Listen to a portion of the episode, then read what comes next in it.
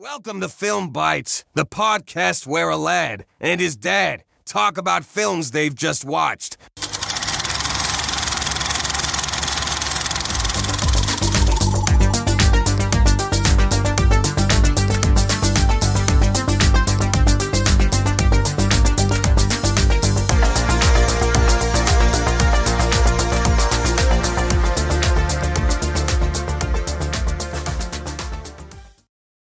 Hunt Club. Oh boy. Oh boy. So this was another experience of a movie. Yes, indeed. Um, actually, quite a good cast to be fair. You've, you've got Mena Suvari, you've got Casper Van Dien, you've got Mickey Rourke. But what was it? I, I, I mean, I don't really know what to say apart from I called it about 15 minutes into the movie. And was it even 15 minutes? I think it was even earlier than that. I think you, you got 10 minutes in and you knew what was happening Yeah, just by the reactions in one scene. pretty much. So we have a, a pretty much relatively standard fare action thriller, come revenge thriller. Yeah, um, follows a similar pattern of the likes of Hostel, where a group of girls are lured to a rich man's club, Mm. and ultimately the clue is in the title as to what ensues. yes. So we have a lot of wacky action. Wacky's a word for it. We have some interesting dialogue. I don't understand why throwaway dialogue is needed. Put it this way uh, some of the dialogue is the only word I can use for it is so cheesy and camp that it just sometimes it feels so out of place. It feels like I'm reading a comic, but in the wrong context. It's like a Silver Age comic of anything. And with Silver Age, by the way, this is when censoring was happening. So it felt like almost like censored dialogue, but at the same time, it was really robust. It was very odd. It was quite, yeah, it was quite stilted. Uh, I mean, I don't think it's the worst thing I've ever seen by a long stretch, but it is certainly, hmm, it's a bit, um, cinematically, it doesn't feel particularly cinematic. It feels like a bit of a made for TV pilot. Yes. And given some of the events that happen along the way, you, you think that there are elements that this could have been some kind of TV show in in the works. Yeah. The actual violence, I think to its credit, isn't actually that graphic and didn't need to be. There's, there's certain scenes which are like, oh, thank you for that. Yeah. Especially uh, one of them in particular, which is just a mess. You get Mickey Rourke doing his usual Mickey Rourke performances these days, which is, I think, just to turn up, take the paycheck, and go home again. Casper Van Dien, who plays the the alpha baddie, Yeah, Andrew Tate. Yeah. yeah, it's all a bit. It is. It's just campus tits, isn't it? Really, this one. Well, yeah. I mean, it, it, it's a bit of a mess, and I think it's hard to talk about this one because there's not much to say. It's.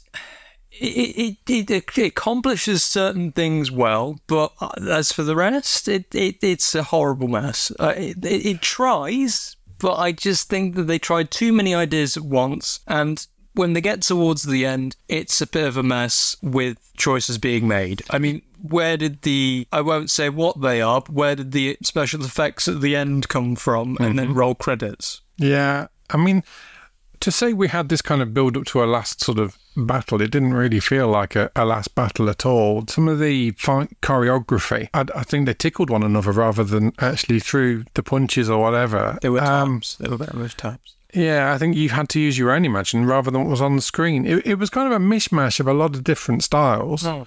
I mean, the two lead protagonists really were not Thelma and Louise. You didn't feel like that it was a, a feminist movie. You didn't feel like it was toxic masculinity exposed for all that it is. It tried to mishmash these ideas, and I think that at the end of it, they just thought Charlie's Angels. But violence. Yeah, I think And probably right. like, no, you had an idea at the start. It was immediately you're in. So it was like, oh, okay, I, I think we we know where this is going. It's pretty heavy stuff. Then we switch that immediately and say, actually, no, this is a feminist movement. We can stand up for ourselves. Hmm. And then it mishmashes again, hostility. Toxic masculinity, Andrew Tate stuff, essentially, which is just, it's tiring, but it is happening. So I I guess that's the kind of topic they were going off of to make this movie. But then it kind of just mishmashes all the way towards the end, and then you kind of just think, well, what was it? Yeah, I mean, it, it was so um, revolved around stereotypes that you you felt yourself. I mean, I got to say, it was a short run time, and I didn't lose interest in it at all. But I, I enjoyed it, but probably for the wrong reason. Yeah, I found myself unintentionally smiling at certain bits of chunky dialogue that they stuck in, Oh my god. which uh, that was pretty wild. Um, but the whole thing just it did it played out like a TV pilot. It played out the kind of movie that would be on late at night on cable TV, um, with the hope of a series that could follow.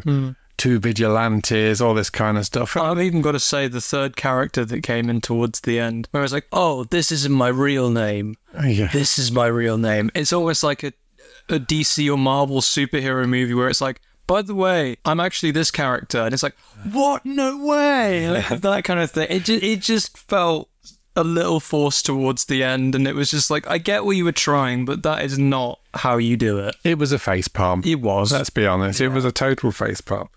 In terms of the good in this movie, There's a few, but it's yeah. yeah.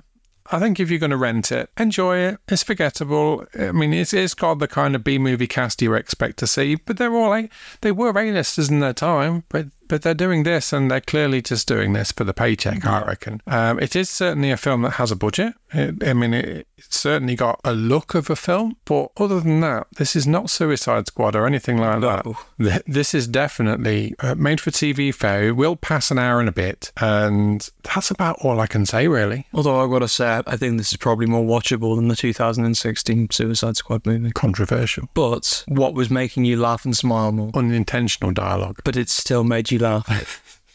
Quite right. Anyway, so this one's Hunt Club. It's available on the streaming services if you go looking. Um, it comes with a mild recommendation, but I think you will find yourself distracted very shortly afterwards. If you've enjoyed our podcast, please consider liking and subscribing for future episodes. Smash the like notification bell if you're on YouTube. Your support means the world to us. Please help us spread the word to grow the podcast. Until we meet again, film biters, we'll be watching. Will you?